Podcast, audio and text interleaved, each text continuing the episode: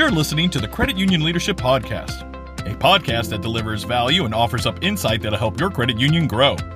ServiStar has been consulting with credit unions for over 20 years, growing them in the areas of cultural development, leadership development, and management training.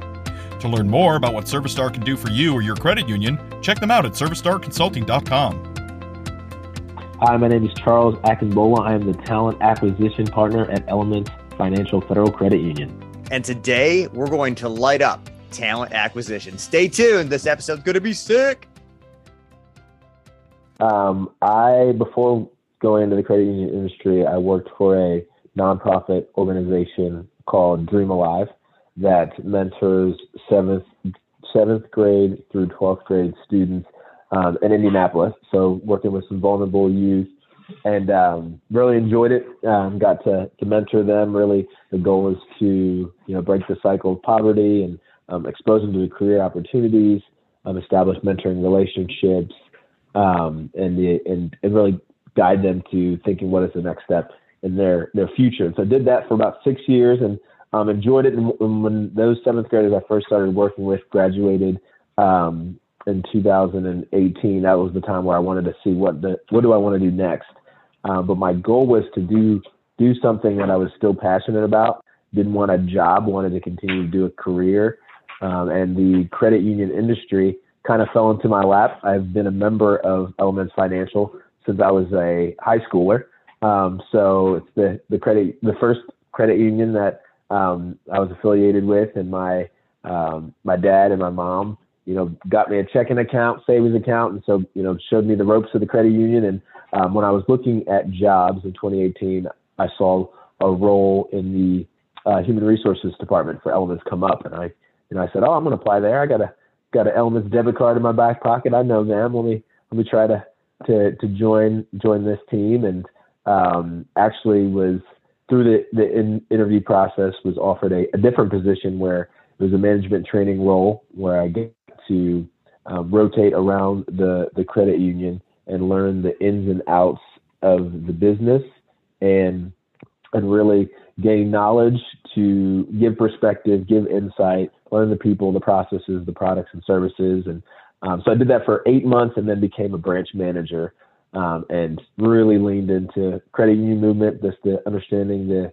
responsibility, philosophy, and uh, history of the credit union and went to um, credit union development education in uh, in Madison, Wisconsin. Met Scott there, and um, again leaned more into the credit union movement and and build uh, a strong branch management team. And um, in March of uh, 2021, so just you know what is that, seven eight months ago, uh, transitioned to a role um, on the uh, the HR team, so a talent acquisition partner role um, where I get to still bring value to the branch teams, but also bring it to our loan servicing, our mortgage, our business development, accounting, really uh, every aspect of the credit union as we look to bring in top talent and continue to empower members to achieve financial success.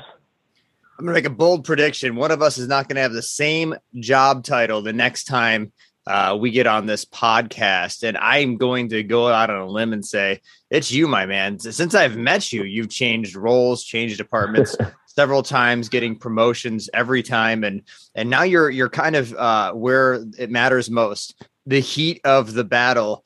And it really doesn't matter what kind of job market we're in. It's always hard to work in recruiting. Let me give you let me give you an example. So when everybody has a job, uh, then you don't have a whole lot of candidates. Um, and so that's kind of, you know, as we're recording this right now, uh, this will actually be released next year. Um, you know, we're in a situation where it's hard to find candidates because of a couple of different factors. Um, but the other flip of the coin is also uh, hard when you've got more candidates and you have time to to look at um, because you're just kind of weeding through um, those candidates and how do you look at 200 resumes in a day? And so as someone who's worked in staffing i appreciate it and i brought you on the podcast today to talk a little bit about um, some of the struggles challenges and maybe some of the solutions that you guys have come up with since you guys are always so creative there at elements uh, to be able to combat either either one of those situations. So first and foremost, what are some of the um, external environmental factors that is causing our current situation, which is we've got more jobs than we do applicants. Yeah, yeah, um, yeah. I think that for us, we are we're starting to experience experience that a little bit with the um, just the, the changes in um, as the, as things are related to COVID and the pandemic, and um, and really just updating some of our policies and, and what what's our what's our strategy. Um, and so with that, there's been there's been some turnover. You know, where some people they want to maybe be at a smaller company and maybe have um, you know less less strict guidelines. And so um, how do you how do you handle uh, multiple openings and, and other companies that also have turnover and then um, and then also the reality with you know things like the stimulus check and and um, and, unempl- and unemployment. And so there are a number of individuals who are slow to to apply for for a role. And so we've we've experienced some of that. And I think the um, the biggest thing for us is thinking through employer branding and making sure that we you know we're a destination workplace and, and we're an employer of choice where um, people who are already here want to be here and people who are not here um, are inquiring about roles even before those openings come up. And so trying to, to lean into that and build that and make sure that we are investing in our management um, so that they are trickling down, um, you know, our, our values that um, focus on collaboration and accountability and, and good leadership and uh, leaning into the community and uh, making sure we have integrity and trust. Uh, that that allows for us to create an environment where people are desiring to work here.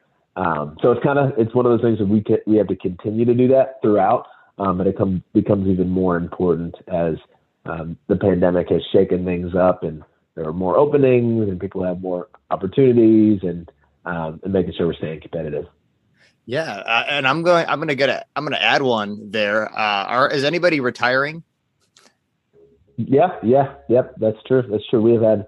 I want to say this past year. I can think of one, two, three. I think at least four that have already, and, and one that will be retiring here soon. And um, to give a little perspective, you know, we have you know around 195 ish employees. So when, when we say five or six people retiring in a year out of, you know, one, 195, that's a, a decent amount, at least in, in our. Well, and that's the attrition that costs more, right? So someone that retires after working really well, uh, knows the process inside and out. That's different than losing someone because they didn't believe in your core values, right? the person that mm-hmm. didn't believe in the core values wasn't doing the minimum expectation to begin with. So when they left, that was that was that, that what is that the uh, the, the uh, so, some of the some of the departures we don't we, we're not sad about um, there's like a certain percentage that's allowed in in that you know kind of category.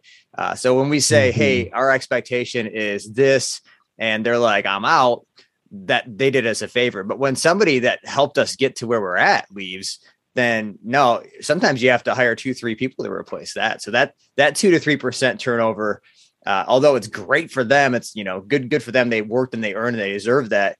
That's really hard to go and source for. And sometimes you end up opening two, three positions to replace that one person just because they did so much and knew so much about that role. Um, any advice that you might be able to give others in your same role that are listening to the Credit Union Leadership Podcast today?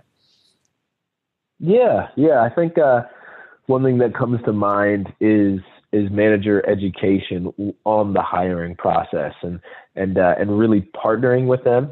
And the, the reality is, is that is part of my title. When you when you hear talent acquisition partner, there's the you know partnering with other community um, partnerships. Yes, there's partnering with um, colleges and universities and, and other recruiting engines. But the biggest partner um, is partnering with the hiring managers and and the applicants. And so, uh, my advice for anybody in talent acquisition and recruitment is making sure that they're spending a good amount of time with those who are making the final hiring decision.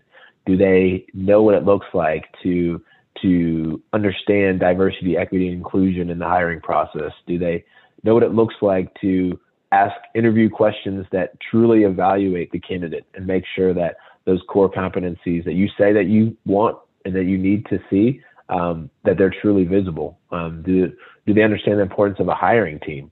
That it's not one person um, interviewing people and deciding, oh, that I, I feel good about moving forward with this candidate, but understanding that bringing multiple people into the hiring process, people who have different thoughts, different um, values, different backgrounds, different experiences, um, allow us to make the best hiring decision.